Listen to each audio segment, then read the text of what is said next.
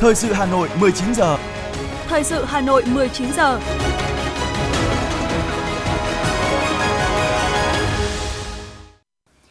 Thanh Hiền và Quang Huy xin được đồng hành cùng quý thính giả trong 45 phút của chương trình thời sự tối nay, thứ ba ngày 30 tháng 8 năm 2022. Chương trình có những nội dung chính sau đây. Chủ tịch nước Nguyễn Xuân Phúc tới dự và phát biểu tại Đại hội đại biểu Hội chữ thập đỏ Việt Nam lần thứ 11.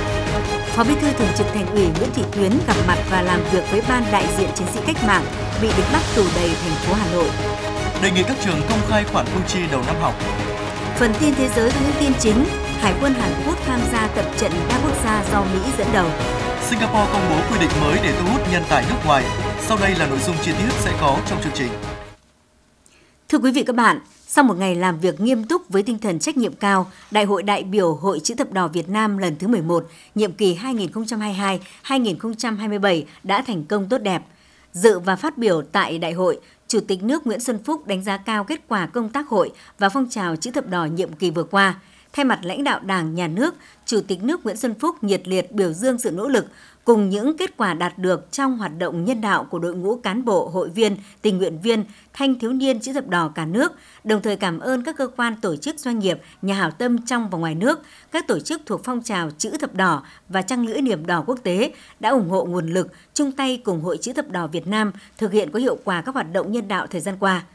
Tại đại hội, các đại biểu đã thông qua báo cáo kết quả công tác hội và phong trào chữ thập đỏ nhiệm kỳ đại hội 10, 2017-2022, phương hướng nhiệm vụ nhiệm kỳ đại hội 11, 2022-2027. Quyết định tiếp tục thực hiện điều lệ Hội chữ thập đỏ Việt Nam khóa 10, Đại hội bầu Ban chấp hành Trung ương Hội khóa 11 gồm 111 vị. Ban chấp hành Trung ương Hội khóa 11 tại kỳ họp thứ nhất đã bầu 30 ủy viên Ban thường vụ, bầu chủ tịch và 3 phó chủ tịch Trung ương Hội. Ban kiểm tra gồm 9 người, bà Bùi Thị Hòa, Chủ tịch Hội khóa 10, được bầu giữ chức Chủ tịch Hội khóa 11. Đại hội đã suy tôn Chủ tịch nước Nguyễn Xuân Phúc làm Chủ tịch danh dự Hội chữ thập đỏ Việt Nam khóa 11. Sáng nay tại hội trường thống nhất thành phố Hồ Chí Minh, Thủ tướng Chính phủ Phạm Minh Chính gặp mặt biểu dương các tổ chức tôn giáo có đóng góp trong sự nghiệp xây dựng và bảo vệ Tổ quốc. Phát biểu tại cuộc gặp mặt biểu dương, Thủ tướng Phạm Minh Chính khẳng định Đảng, Nhà nước ta luôn nhất quán thực hiện chính sách tôn trọng và bảo đảm quyền tự do tín ngưỡng tôn giáo của người dân. Đồng bào có đạo là bộ phận máu thịt của dân tộc Việt Nam, của khối đại đoàn kết toàn dân tộc, Suốt chiều dài lịch sử đất nước, đời sống tín ngưỡng tôn giáo là bộ phận không thể tách rời của đời sống văn hóa, tinh thần của dân tộc Việt Nam, nhân dân Việt Nam. Trong suốt tiến trình đấu tranh giành độc lập tự do, thống nhất đất nước và xây dựng Tổ quốc Việt Nam, hàng chục nghìn chức sắc, chức việc, tín đồ các tôn giáo đã tham gia các đoàn thể tổ chức xã hội có nhiều đóng góp quan trọng vào sự nghiệp xây dựng và bảo vệ Tổ quốc khẳng định chúng ta chiến thắng dịch bệnh bởi niềm tin rất son vào sự lãnh đạo sáng suốt của Đảng, Nhà nước, sự quyết liệt của chính phủ, sự vào cuộc của cả hệ thống chính trị, sự chung sức đồng lòng của các tổ chức và mọi tầng lớp nhân dân, trong đó có chức sắc tôn giáo và đồng bào có đạo. Thủ tướng Phạm Minh Chính thay mặt lãnh đạo Đảng, Nhà nước đánh giá cao, biểu dương những đóng góp tích cực của các tôn giáo ở Việt Nam trong công cuộc xây dựng và bảo vệ Tổ quốc. Sáng nay tại Hà Nội, Đại tướng Lương Cường, Ủy viên Bộ Chính trị, chủ nhiệm Tổng cục Chính trị Quân đội Nhân dân Việt Nam, Ủy viên Ban chỉ đạo Trung ương về phòng chống tham nhũng tiêu cực, trưởng đoàn kiểm tra số 6 chủ trì hội nghị thông qua dự thảo báo cáo kết quả kiểm tra việc lãnh đạo chỉ đạo tổ chức thực hiện công tác phát hiện, chuyển giao, tiếp nhận, giải quyết tố giác, tin báo về tội phạm, kiến nghị khởi tố các vụ việc có dấu hiệu tội phạm tham nhũng kinh tế tiêu cực tại Ban cán sự Đảng Bộ Công Thương. Đại tướng Lương Cường nêu rõ, Ban cán sự Đảng Bộ Công Thương đã quan tâm đến lãnh đạo chỉ đạo về công tác phòng chống tham nhũng tiêu cực, đặc biệt là tăng cường kiểm tra giám sát, kịp thời phát hiện chấn chỉnh những tồn tại hạn chế, tăng cường phối hợp giữa các cơ quan chức năng trong phát hiện, chuyển giao, tiếp nhận, xử lý các vụ việc, vụ án tham nhũng kinh tế tiêu cực,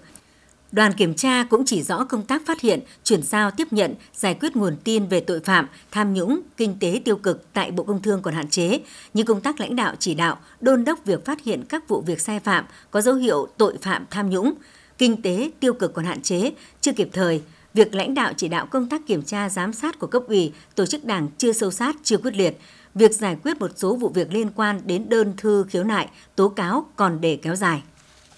Chiều nay tại trụ sở Ủy ban nhân dân thành phố Hà Nội, Ủy viên Trung ương Đảng, Phó Bí thư Thành ủy, Chủ tịch Ủy ban nhân dân thành phố Trần Sĩ Thanh đã tiếp xã giao ngài Lee Debong, Chủ tịch tập đoàn Tramvit Hàn Quốc đang có chuyến thăm và làm việc tại thủ đô Hà Nội. Phát biểu tại buổi gặp, ngài Lee Debong đã cảm ơn sự quan tâm, giúp đỡ của thành phố Hà Nội trong thời gian qua đối với các dự án của tập đoàn triển khai đầu tư tại Việt Nam và hiện các dự án này đều đang hoạt động rất hiệu quả, đúng cam kết. Đồng thời cho biết đến thời điểm này, Dự án trường đua ngựa tại Việt Nam vẫn đang gặp nhiều khó khăn, chưa triển khai được. Vì vậy mong muốn Việt Nam và Hà Nội tạo điều kiện tốt nhất để dự án sớm được triển khai.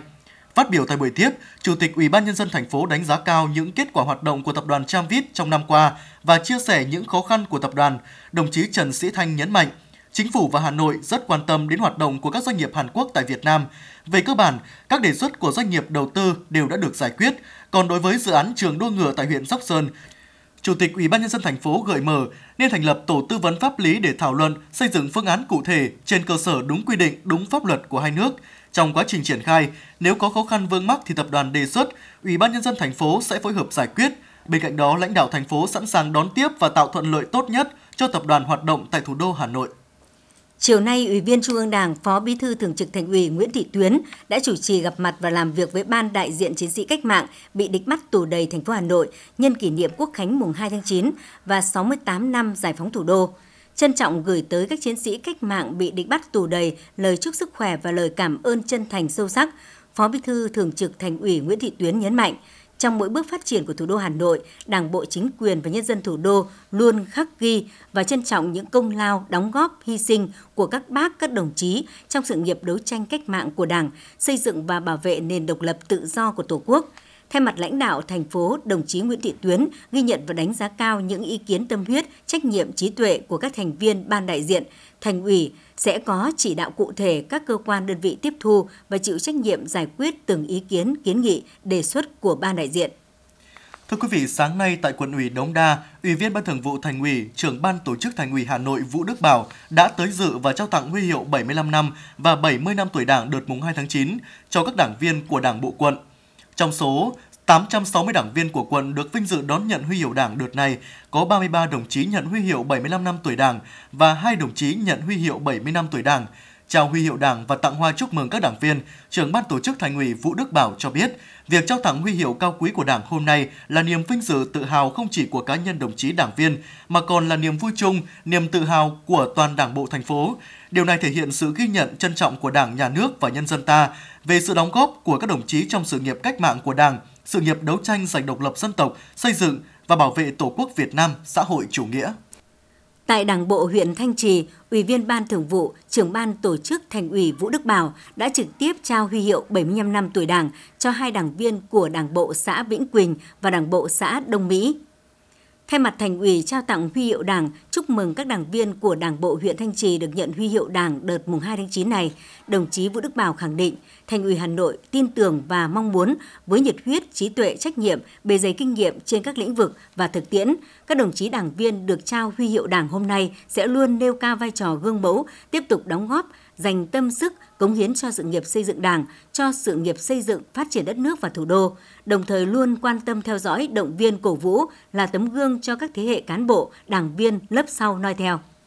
Thưa quý vị, sáng nay, đoàn giám sát số 1 của Hội đồng nhân dân thành phố do Ủy viên Ban Thường vụ Thành ủy, Phó Chủ tịch Thường trực Hội đồng nhân dân thành phố Phùng Thị Hồng Hà làm trưởng đoàn đã giám sát về tình hình thực hiện các quy định của pháp luật về bảo vệ môi trường trong quản lý hoạt động thoát nước và xử lý nước thải trên địa bàn thành phố tại Sở Xây dựng. Phát biểu kết luận buổi giám sát, đồng chí Phùng Thị Hồng Hà ghi nhận những cố gắng của Sở Xây dựng trong công tác quản lý thoát nước, xử lý nước thải trên địa bàn được phân công, Liên quan đến những tồn tại hạn chế, trường đoàn giám sát đề nghị Sở Xây dựng thời gian tới tích cực tham mưu, chỉ đạo các đơn vị thi công đẩy nhanh tiến độ để sớm hoàn thành các công trình sửa chữa, cải tạo thoát nước. Sáng nay, đồng chí Phạm Quý Tiên, Phó Chủ tịch Hội đồng Nhân dân thành phố, trưởng đoàn giám sát số 2 của Hội đồng Nhân dân thành phố đã chủ trì buổi giám sát tại huyện Thanh Trì về thực hiện các quy định của pháp luật bảo vệ môi trường trong quản lý hoạt động thoát nước và xử lý nước thải trên địa bàn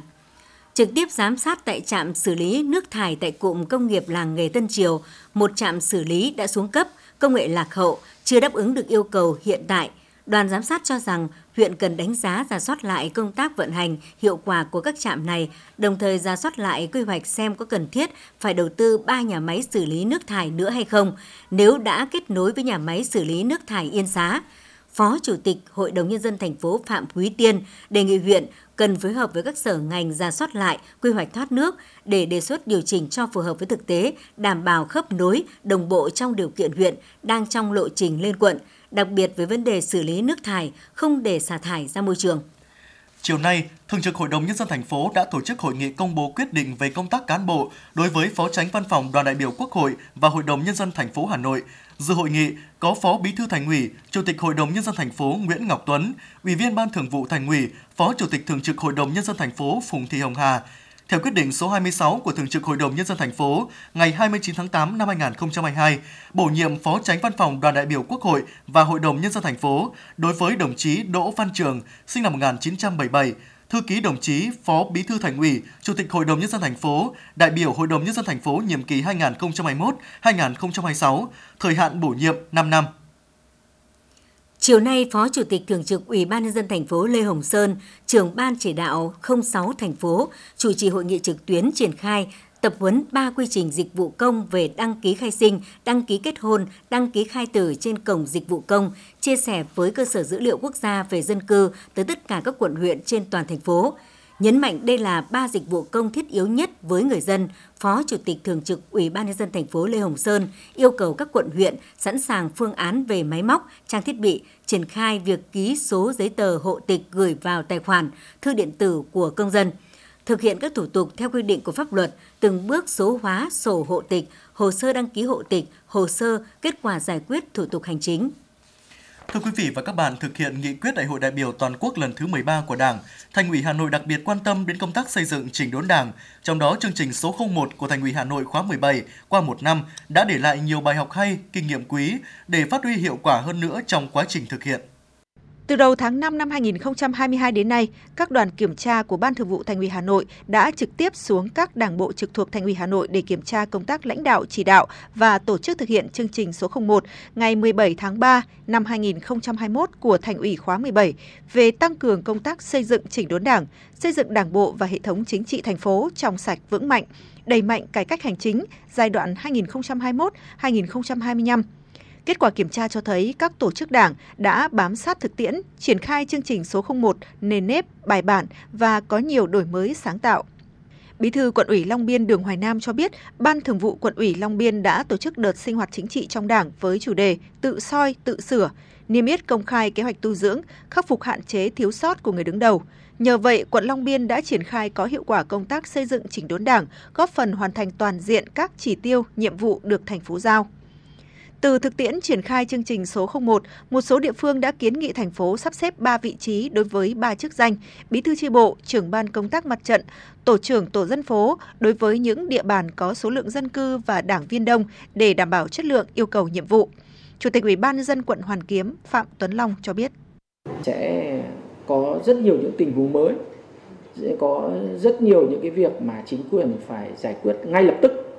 thì cái việc mà chúng ta giảm được giảm được các cái chỉ đạo trung gian thì cũng sẽ giúp cho cái việc chúng ta giải quyết nhanh hơn những cái, nhất là những nhu cầu bức xúc của người dân. Việc quản trị trong đô thị nó sẽ hiệu quả hơn Tại huyện Mê Linh, Ban Thường vụ huyện ủy lại gắn việc triển khai công tác xây dựng chỉnh đốn đảng, đề cao vai trò gương mẫu, nêu gương của cán bộ, đảng viên với việc tập trung giải quyết những vấn đề mà nhân dân dư luận quan tâm như xử lý các dự án chậm triển khai, giải quyết đất dịch vụ, xử lý vi phạm đất đai, trật tự xây dựng. Trong khi đó, Ban Thường vụ Hội nông dân thành phố Hà Nội lại xác định chương trình số 01 là cốt lõi xương sống, tạo bước chuyển căn bản trong đổi mới phương thức hoạt động, nâng cao hiệu lực hiệu quả của hội nông dân các cấp, xây dựng các chi tổ hội nông dân nghề nghiệp, thực hiện tốt vai trò giám sát, phản biện xã hội, tham gia góp ý xây dựng Đảng, xây dựng chính quyền.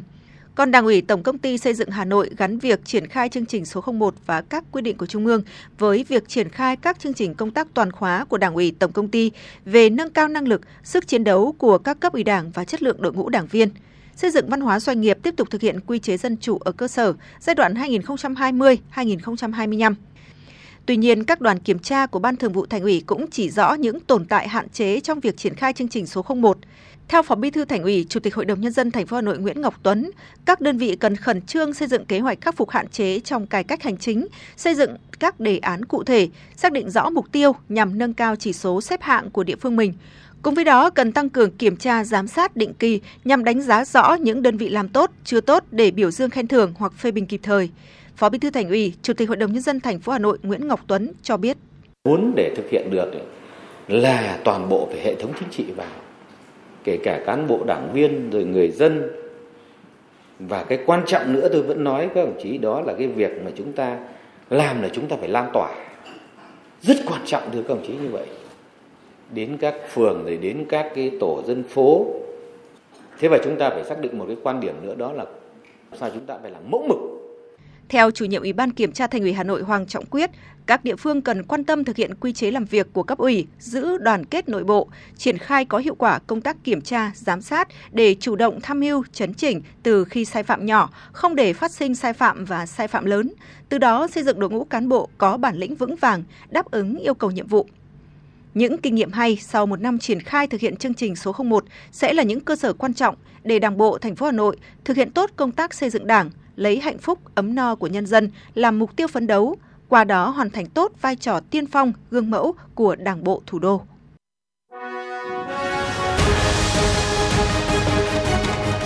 Thời sự Hà Nội, nhanh, chính xác, tương tác cao. Thời sự Hà Nội, nhanh, chính xác, tương tác cao.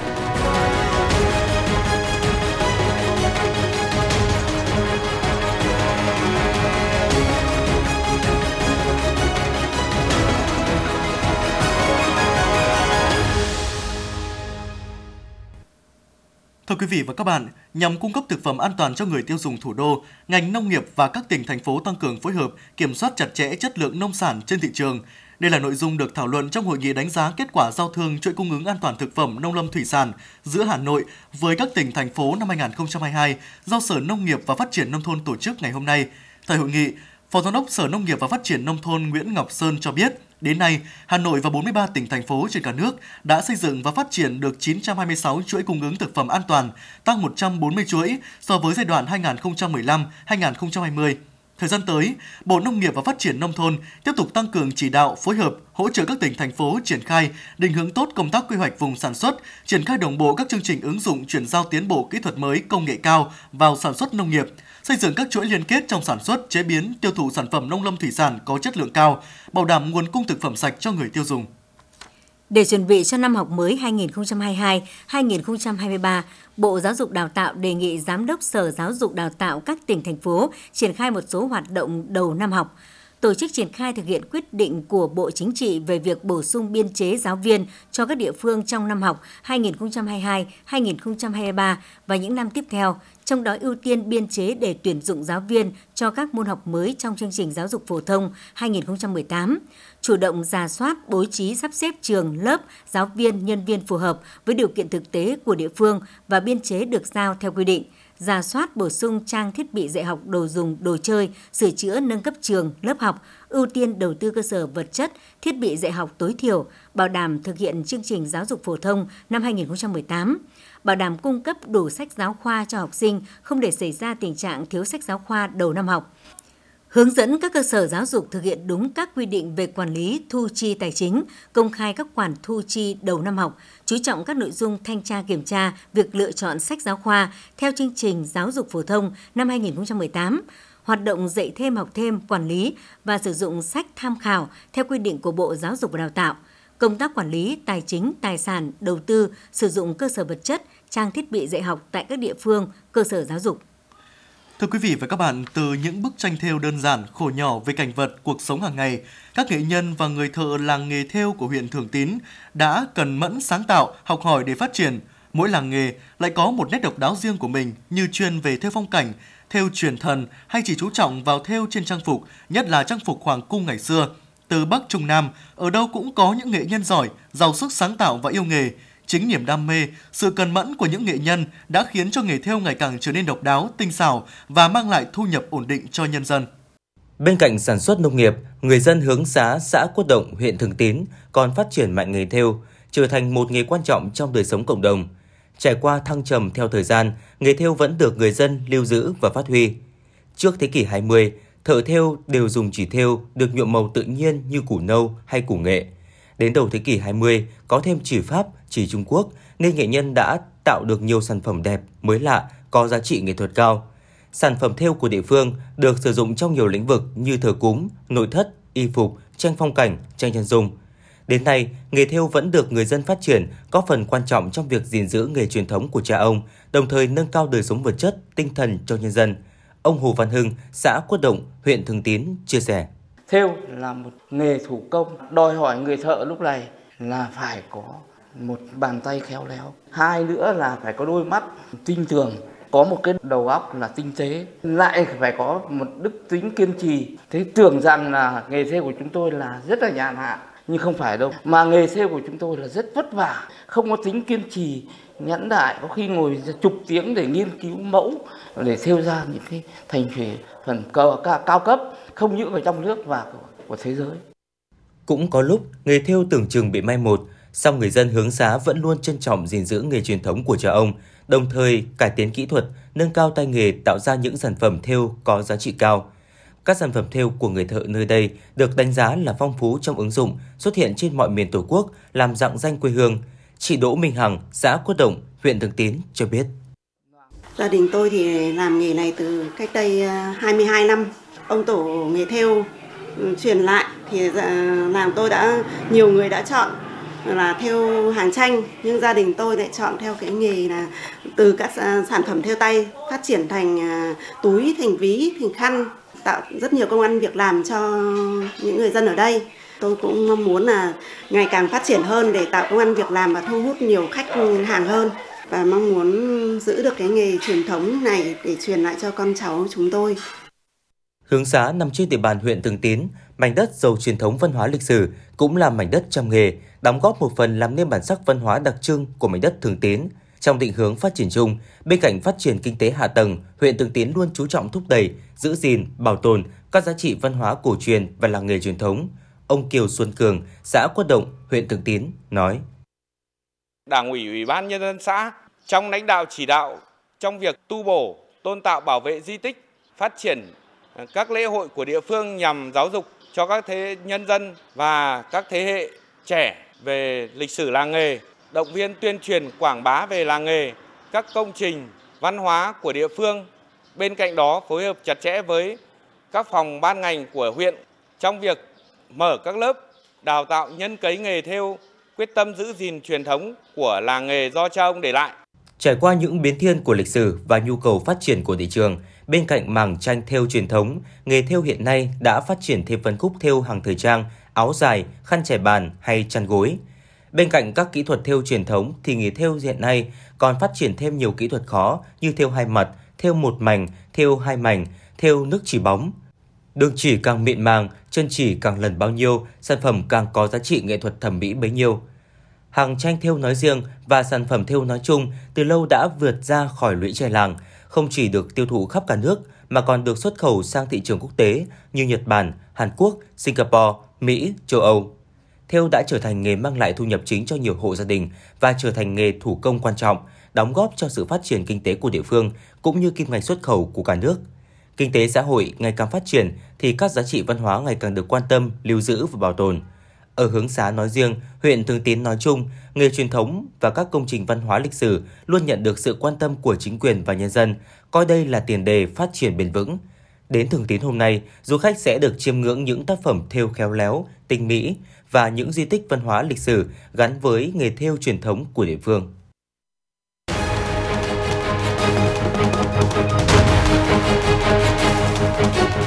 Sau tháng 8, chương trình nghệ thuật đặc biệt kỷ niệm 77 năm cách mạng tháng 8 và Quốc khánh mùng 2 tháng 9 trên sóng của Đài Phát thanh Truyền hình Hà Nội.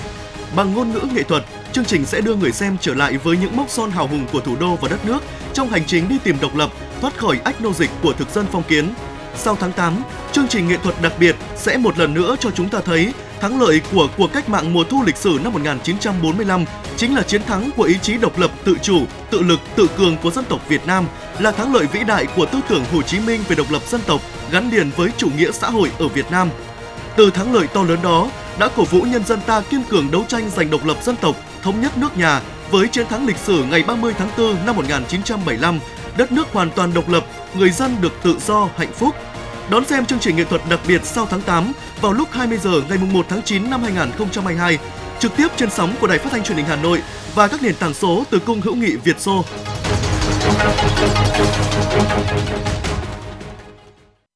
Thưa quý vị và các bạn, Ủy ban nhân dân thành phố Hà Nội vừa ban hành kế hoạch tổ chức Liên hoan làng nghề phố nghề Hà Nội năm 2022. Theo đó, Ủy ban nhân dân thành phố Hà Nội là cơ quan chỉ đạo tổ chức Liên hoan làng nghề phố nghề Hà Nội năm 2022. Đơn vị thực hiện là Trung tâm xúc tiến đầu tư thương mại du lịch thành phố Hà Nội. Dự kiến chương trình diễn ra từ ngày 13 tháng 10 đến ngày 16 tháng 10 năm 2022 tại khu trung tâm Hoàng Thành Thăng Long. Lễ khai mạc liên hoan dự kiến diễn ra lúc 18 giờ ngày 14 tháng 10 năm 2022. Trong khuôn khổ chương trình sẽ diễn ra triển lãm giới thiệu không gian các làng nghề phố nghề Hà Nội, hoạt động giới thiệu công đoạn, quy trình sản xuất một số sản phẩm làng nghề, khu dành cho khách trải nghiệm thực hành một số công đoạn sản xuất sản phẩm làng nghề. Bên cạnh đó, diễn ra hoạt động trình diễn thời trang áo dài từ sản phẩm lụa tơ tằm vạn phúc và các trang sức từ sừng, khảm trai, biểu diễn nghệ thuật, các trò chơi dân gian truyền thống như nhảy dây, ô ăn quan, nhảy ngựa, hoạt động giới thiệu ẩm thực xưa và nay.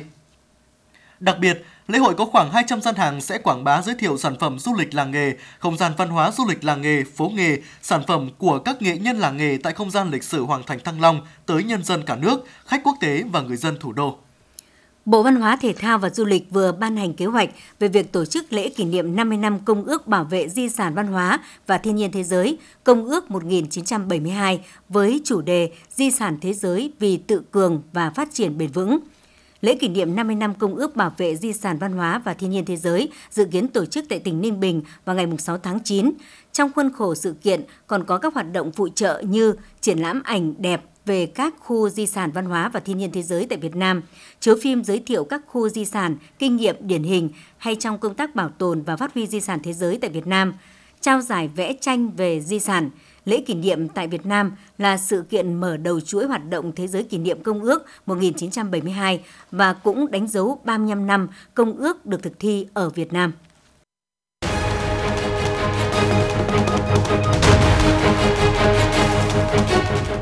Dòng hát hay Hà Nội năm 2022, điểm hẹn nghệ thuật cho các bạn trẻ yêu âm nhạc đã chính thức khởi động. Tham gia giọng hát hay Hà Nội năm 2022, các thí sinh được quảng bá hình ảnh trên các phương tiện truyền thông, được huấn luyện bởi những giảng viên thanh nhạc và có cơ hội tỏa sáng trên sân khấu cùng các nghệ sĩ nổi tiếng và tham gia cùng chuỗi hoạt động đồng hành cùng cuộc thi. Cuộc thi có 3 vòng tuyển chọn, dự kiến vòng sơ tuyển diễn ra từ ngày 12 đến 16 tháng 9, vòng bán kết diễn ra từ ngày 21 đến 23 tháng 9, vòng chung kết diễn ra ngày 11 tháng 10 năm 2022. Thời gian nhận hồ sơ đến hết ngày 10 tháng 9 năm 2022. Giọng hát hay Hà Nội cơ hội cho những tài năng âm nhạc tỏa sáng. Thông tin chi tiết tại www.giongh2hanoi2022.com, hotline 0932 83 5599.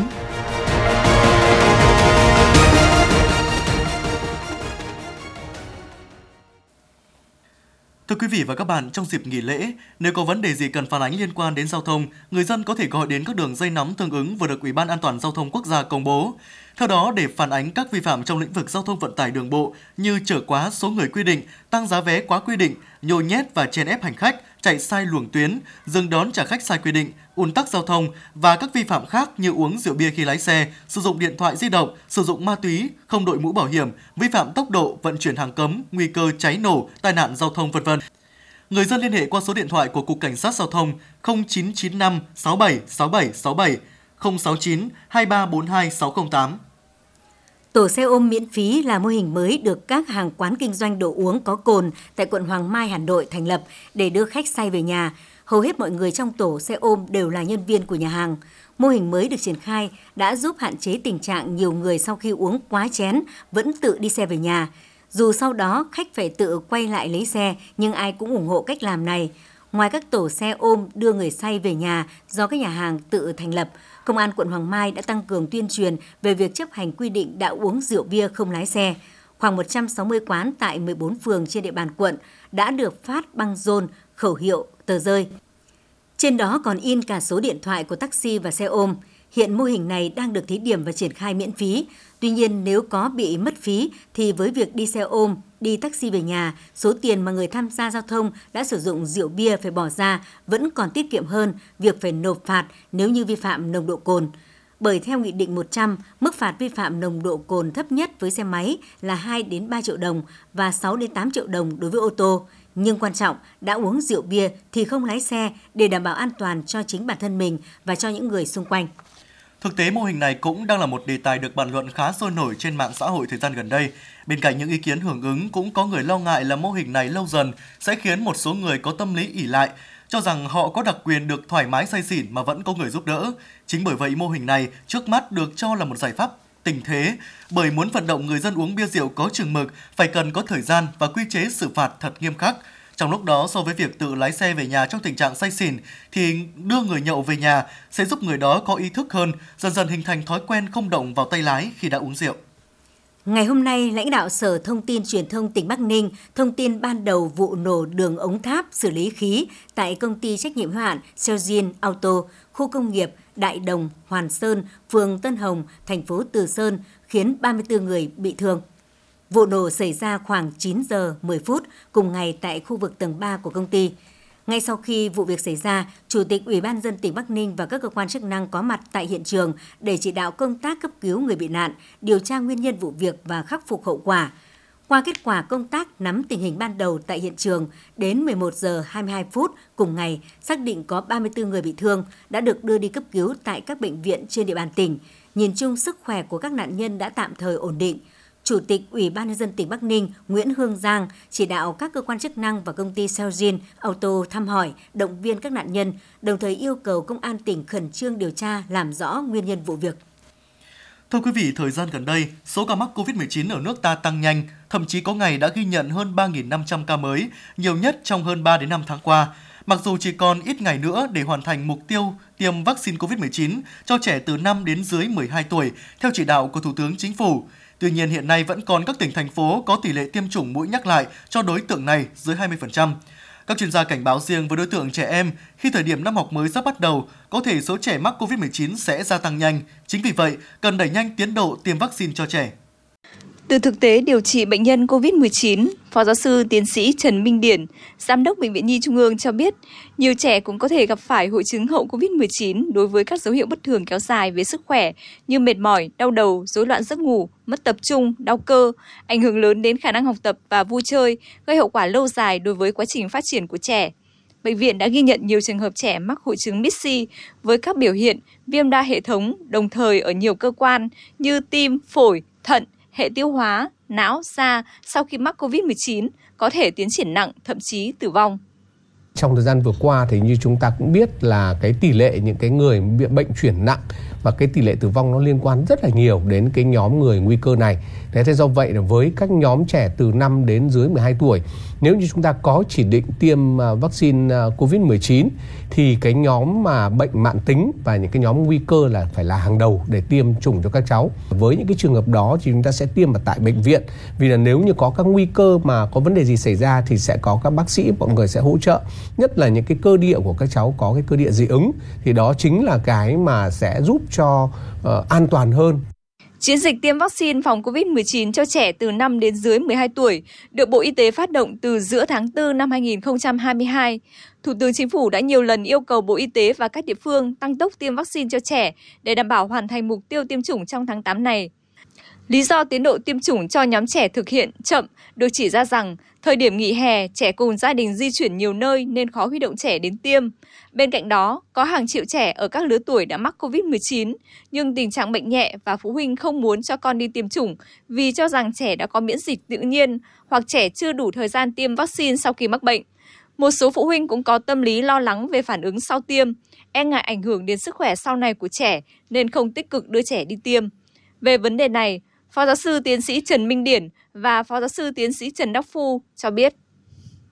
Vâng, cái nhóm tuổi trong thời gian vừa qua đã được tiêm chủng. Do vậy là khi mà với nhóm tuổi đó mắc Covid-19 thì đều là cái tình trạng nhẹ hơn. Đấy và cái tình trạng không phải mức độ cần phải nhập viện và hoàn toàn các cháu có thể tham gia sinh hoạt được ở trường học và cộng đồng thì đấy là cái lợi ích của vaccine. Và cái lợi ích đấy thì chúng ta cũng nhìn thấy trong toàn thể cộng đồng của chúng ta. Tôi nghĩ rằng là các ông bố bà mẹ à, nên cho con một cái à, quyền đấy, để mà được tiêm vaccine. Và các con nếu mà có mắc thì không bị nặng hơn. Cùng nhau chúng ta à, lắp ghép nốt những cái mảnh ghép về trong cộng đồng của chúng ta về cái miễn dịch cộng đồng à, liên quan đến tiêm chủng. Chúng ta phải khẳng định rằng vaccine phòng chống Covid-19 nó không bảo vệ được cái việc mà anh không mắc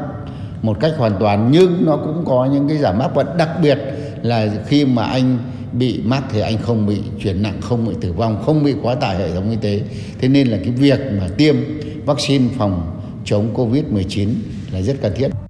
Tổ chức Y tế Thế giới WHO đã tiếp tục khẳng định, đến thời điểm hiện tại, chiến lược tiêm vaccine phòng COVID-19 vẫn hết sức quan trọng trong bối cảnh các biến thể lây lan nhanh hơn, gây khó khăn trong công tác phòng chống dịch.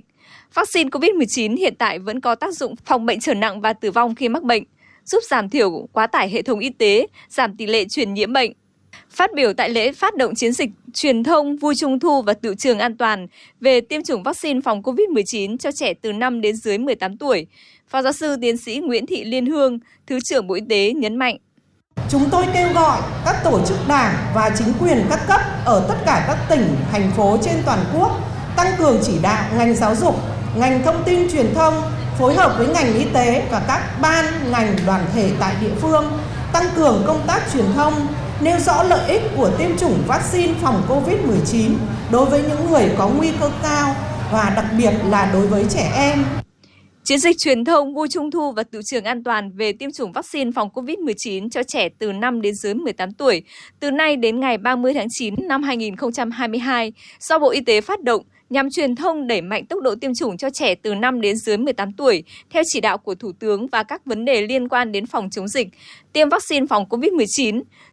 Thưa quý vị và các bạn, nếu trước đây với ma túy thế hệ cũ là heroin, người nghiện chủ yếu là trung niên thì khoảng 10 năm trở lại đây, ma túy thế hệ mới đã len lỏi trong đời sống là nỗi ám ảnh của nhiều gia đình. Đáng ngại ở chỗ là đối tượng sử dụng ma túy thế hệ mới chủ yếu là ma túy tổng hợp gây ảo giác, lại là người trẻ, trong đó có không ít học sinh sinh viên. Trước thềm năm học mới, các ngành chức năng thủ đô đã đưa ra khuyến cáo phòng ngừa loại hình ma túy mới này. Theo nhận định của các cơ quan chức năng, tình hình tội phạm ma túy ngày càng trẻ hóa, đặc biệt là có học sinh sinh viên mắc phải là do lứa tuổi thanh thiếu niên suy nghĩ còn nông cạn, nhạy cảm với cái mới, muốn khác biệt, muốn thể hiện bản thân, tò mò, dễ bị rủ dê, lôi kéo, không hiểu tác hại của ma túy. Vì vậy, để đảm bảo an ninh trật tự xung quanh cổng trường, phòng ngừa ngăn chặn tình trạng học sinh mua và sử dụng các loại ma túy mới, dẫn đến những hệ lụy xấu, Trước thềm năm học mới, công an các địa phương đã có văn bản đề nghị ban giám hiệu các trường học trên địa bàn tăng cường đảm bảo an ninh trật tự tại cổng trường, phát hiện và ngăn chặn hiện tượng học sinh mua và sử dụng các loại chất kích thích, gây nghiện. Trung tá Vũ Đức Toàn, đội cảnh sát trật tự công an quận Hoàng Mai cho biết. Hiện nay bây giờ đang tuyên truyền và đang tăng cường và chủ yếu nhất giải quyết bán hàng rong và trật tự đô thị giao thông nước của trường thôi. Đúng không? Cái hai nếu như mà trong vấn đề giải quyết mà phát hiện ra các đối tượng mà bán có biểu hiện bán này thì sẽ liên hệ với ma túy để ma túy sẽ sẽ sẽ phối hợp để giải quyết. Trước đó, Bộ Công an cũng đã cảnh báo về các loại ma túy tổng hợp đang lên lỏi vào học đường dưới những cái tên gây tò mò như tem giấy, bùa lưỡi, nước vui, trà sữa hay khô gà. Chị Đinh Thị Diệu Hương, anh Nguyễn Thế Vinh, phường Hoàng Liệt, quận Hoàng Mai bày tỏ lo lắng ngày càng có nhiều loại ma túy mới ra đời, nhất là các loại ma túy đá tổng hợp được ngụy trang tinh vi, len lỏi cả vào môi trường học đường. Dù con tôi ngoan ngoãn và biết nghe lời cha mẹ, nhưng tôi vẫn luôn đề phòng nguy cơ con bị cám dỗ trước ma túy. Tôi vẫn nhắc nhở con về tác hại của ma túy, chỉ cho con đủ tiền tiêu vặt và quản lý chặt chẽ giờ giấc khi con ra khỏi nhà. Chị Diệu Hương và anh Vinh cho hay. Cũng rất lo lắng nhưng mà mình cũng kiểm soát con mình và nhắc nhở con mình nhiều hơn và đưa đón thường xuyên với cái hình thức mà ma túy càng ngày càng tinh vi như thế này có thể kèm cặp các con ờ, sát sao hơn trong cái việc mà đưa đón hoặc là trong những cái việc mà các con đi sinh hoạt nhóm với nhau. Thời gian qua, Sở Giáo dục và Đào tạo Hà Nội đã có sự phối hợp chặt chẽ với công an các quận huyện thị xã và các ngành chức năng tăng cường tuyên truyền về tác hại của ma túy trong các trường phổ thông trên địa bàn toàn thành phố. Dù Sở và các trường chú trọng công tác tuyên truyền, phần lớn học sinh đều nhận thức tốt về tác hại của ma túy, cách phòng tránh nguy cơ bị dụ dỗ sử dụng ma túy. Nhưng không vì thế mà bớt lo lắng về nguy cơ học sinh có thể bị lôi kéo sử dụng ma túy. Ông Nguyễn Mạnh Linh, Phó Hiệu trưởng Trường Trung học cơ sở Trương Vương, quận Hai Bà Trưng cho biết. Chúng tôi đã ngay lập tức là có sự ờ, tìm hiểu và thông tin tới ờ, các đồng chí giáo viên chủ nhiệm để ờ, kịp thời là cảnh báo đối với học sinh cũng như là thông tin tới cha mẹ học sinh để có có những sự quản lý con chặt chẽ hơn cũng như là phối hợp với chúng tôi trong việc là tuyên truyền nhắc nhở các con bởi vì à, đối các đối tượng xấu thì có rất nhiều cái thủ đoạn để thực hiện thì chúng ta cũng à, dựa trên là đầu tiên là công tác tuyên truyền để bản thân tự giác các con là hiểu được tác hại cũng như là tự có ý thức phòng tránh. Bên cạnh sự vào cuộc của các cơ quan chức năng, công an thành phố cũng đưa ra khuyến cáo gia đình cần là lá chắn bảo vệ cho các em trước các nguy cơ bị dụ dỗ, lôi kéo vào việc sử dụng ma túy. Mỗi bậc phụ huynh cần dành thời gian nhắc nhở, quản lý con bằng nhiều hình thức, nhưng không nên cho con quá nhiều tiền tiêu vặt. Chú ý chặt chẽ các mối quan hệ của con ngoài đời cũng như trên mạng xã hội. Quan tâm đến những thay đổi bất thường của các em khi xa sút trong học tập, sức khỏe tinh thần, thường xuyên lấy trộm tiền của người lớn hay quan hệ với những đối tượng lạ.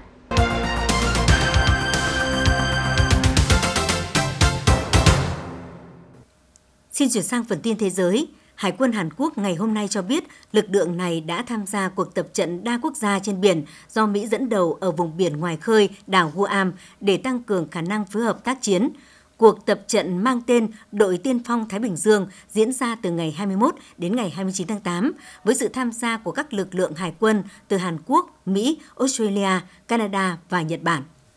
Thưa quý vị, một hồ sơ do Tòa án Mỹ công bố ngày hôm qua cho thấy Cục Điều tra Liên bang Mỹ FBI đã hoàn tất việc đánh giá sơ bộ các tài liệu thu giữ tại dinh thự Mar-a-Lago của cựu Tổng thống Donald Trump ngày 8 tháng 8 vừa qua. Theo đó đã loại bỏ những tài liệu có khả năng được bảo vệ nhờ đặc quyền luật sư khách hàng. Ngoài FBI, Bộ Tư pháp và Văn phòng Giám đốc Tình báo Quốc gia Mỹ cũng đang tiến hành đánh giá phân loại và đánh giá rủi ro an ninh quốc gia đối với các tài liệu này.